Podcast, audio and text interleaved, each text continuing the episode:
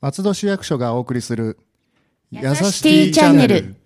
この番組は松戸市役所より松戸市の取り組みや催しをお伝えする番組です。本日のパーソナリティは子ども若者課より豊島さん。お手伝いにシティプロモーション担当室より尾形さん。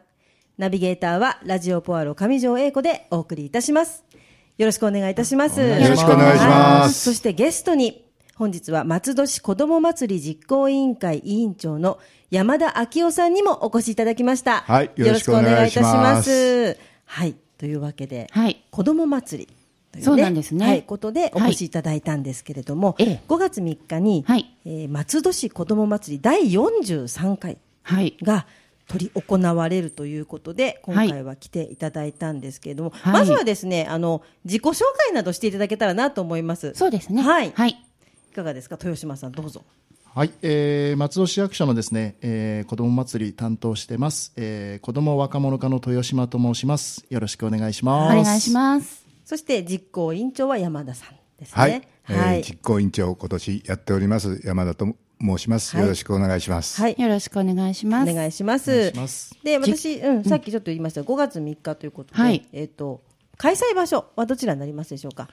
はい、えー、と5月3日の火曜祝日なんですけども、えー、21世紀の森と広場内のお集いの広場で、えー、第43回の子どももしあ松戸市子ども祭りを開催します。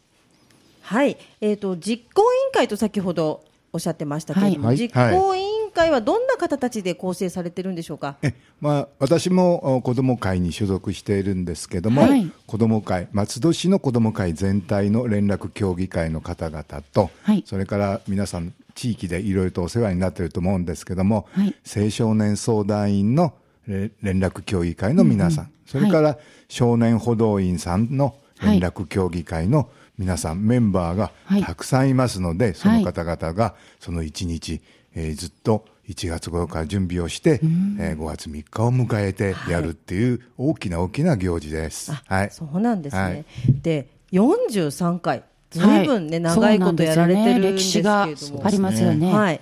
第1回はいつどこで行われたんでしょう、うん気になる気になります。はいそうですね、このもう43年を遡りますとね、はい1974年に第1回が、はい。最初は、えー会場が松戸一中と、はい。それからその時に新設された、えー中部小学校、それから、えー松戸駅周辺の商店街ですので、いろんなところで子ども祭りを行われたようですね。一箇所ではなくて、そうですね。いくつかの会場にまたがってでこう、いろんなイベントをやったような感じですね。それからどんどん来まして、はい。またあのまあ。お街の真ん中でしたので、いい会場をってことで、はい。えー1977年7年のはい。44回からは松戸市運動公園ってありますよね、はい。陸上競技場とはい野球場があるところ、はい。そこで行われました。あそれからもずーっと来て1993年平成5年になると、はい。あの21世紀の森と広場がオープンしたんですね。でちょうどその時があの第20回でしたのでそこに会場を移してそれから今に至っているっていう感じです。そうなんですね、はい私今気になっちゃったんですけど、ええ第1回のそのはい子供祭りの時に私、はいまさに、まさに。まさに中部小の はい小学生だったんですね。ま あ懐かしいところですそうね。なんですよ。実は参加していたとかないんですか？かもしれかないもしれませんねどっか。ええちょっとねあの、もう、だいぶ大昔なので、そうそうそうですね。ちょっと記憶があれなんですけど、はいあそうなんです。なんかそうなると、本当にずっと毎年毎年そうですね。ですよね。で、ええ5月3日に開催されてるということですよええもうね。日にちは5月3日ということで。すごいですね。はい。で、その子供祭り、もちろんはい子供が主役ということなんですけども、どのようなコーナーがありますか？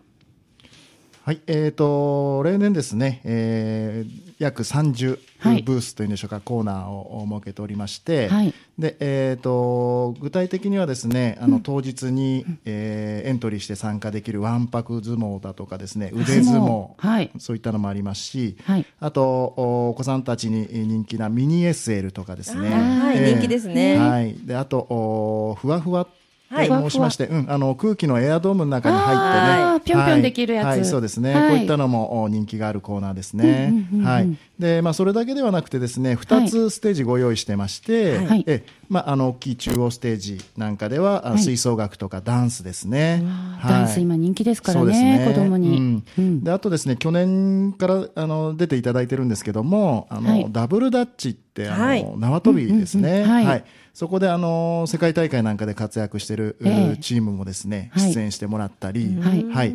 ででなんか参加もできましたよね、そうですね。ね。はい。で、ええ。もう一つのおステージですね。はい。あの、東ステージっていうところではですね、えー実際にあの中央ステージでやったパフォーマンスの中からですね、はい。えっ、と、そのダブルダッチだとか、はい。あと、おダンスですね、ダンス。テーマパークダンスということで、えそういったあものにですね実際に見てから、え体験するというような、ええーあじゃあ中央のステージで、そうですこねう、すごい演技とかを見て、はいですね。で、自分もやりたいってなったら、はい。そのもう一つのステージの方に行って、そうですね。体験ができると。はい。そうですね。すごいですね。見るだけじゃなくてね、ね。一緒に体験ができるっていうのは、そうですね。いい思い出にもなるし、なか楽しいですね。なかね、そういう機会ってないですからそうでねす。ね。そうですね。はい。であとはですね、毎年行列になります、あの、チーバくんとかですね。えー今年あの、松戸さん。松戸さん。えーなんかにも来ていただいて、はい。えー記念撮影なんかもできますので、えね松戸さんもねね。松戸さんの子供がそれぐらいの年っていうえ、ね。こ、こ、子供？そうそういうあの設定、設定じゃないや、そういう方なので いいんじゃないかなと思いますけれども、はい。なるほど、じゃあそういう記念撮影もありと、ーはい。で他にもなんか見どころがあるということなんですけれども、そうですね、はい。その他に、まあ、あのいつも行って子どもたちが一緒に楽しんでるような、じ児童福祉館の方々が来てストーンペインティングをやったりとかですね、だからおみこしを自分たちで作って、えーその場内を歩こうっていう、手作りはいで作る。手です、はい。そういう素材はな、どういったものを使えーって。とそれはその場ではい。今考えてやるんですけども、あその場で考えるんですか？エコみこしっていうのでありますので、はい。段ボールとあか、ーいいそのね牛乳パックとか、はい。風船とか、はい。その辺にあるものでおみこしを作って、えー会場を練り歩こうっていうので、あの去年からやってます。はい。だから手作りのコーナーも結構たくさんあります。はい。はい昔のうん竹とんぼとかですね、竹馬とか、はい。そういうものを作るところのコーナーもあります。軽馬もはい。今乗れないと思います。そうですね、みんななかなか乗れないですよね。でもでも挑戦してみてもらえればと思います。そうですはい。あのスーパー紙とんぼありますよね、はいはい。あの牛乳パックとかおはい酒のね、パックはでい。再利用して、すごい綺麗な紙を貼って美しい、置いても可愛いっていう、でしかもあれ、すごく飛ぶんですよね。そうですね。はい。はい。であの竹と違って当たっても痛くないっていうのがあって、そうそれもなんか作れる、見れるなんかお子さんに優しい感じで。そうなんですよね。ですね。楽しいですよね。はい。であのこちらはあの予約とかそういう方は必要ないんですか？はい、あのー全く必要なくてですね、はい。当日、えー参加したいそのコーナーに行っていただいて、はい。はい。まあ、あのちょっと順番になってしまうんですけども、ははいい。あの予約とかなしにえあそうのなんですね。はい、参加していただけますので、はい。はい。えっと時間は何時ぐらいから何時ぐらいまで行われて例えば参加型は何時に集合とかなんかちょっと細かいそういうのがあったらおお聞きできたらななんて思うんですけれども。はい、えっ、と、子ども祭り全体としましてはですね、午前10時から、はい。え午後3時ということになってます。はい。で、先ほど申し上げましたあの東ステージのですね、はい。あの参加型。がですね、これがあの少しちょっと時間が決まってまして、はい。えっ、とダブルダッチはい。を体験しましょうということで、これが11時半から、11時半。ははい。い。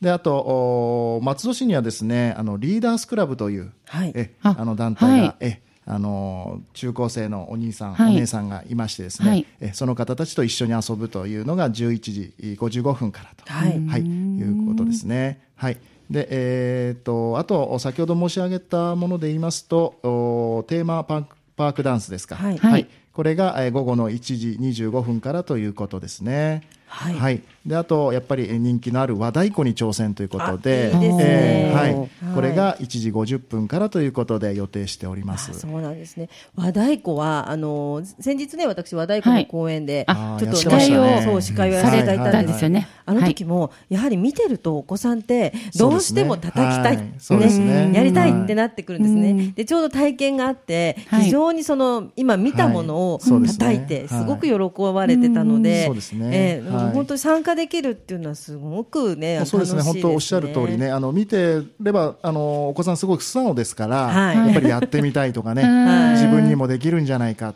やっぱりそれで終わりじゃなくて、はい。実際に体験するっていうのもすごくいい経験になるかなと思いますんで、はい、ぜひぜひたくさんお集まりいただければと思います。そうですね。で、あの親御さんとねもちろんお越しになると思うんですけれども、はいはい。子育て相談とかそういったそうですねところのブースもあるという相談もできるんですね。はい、この辺もですね、あの、ええ。保育園の連絡協議会さんのご協力で、はい。はい、あの当然あのお子さんたちは、えっ、とものづくりをしてね、まあ遊びに夢中ですよね。そうはい。その時に、えはい。あの保育士さんとかもいるので、はい、あのちょっとしたご相談なんかにも乗れますのでね、はい。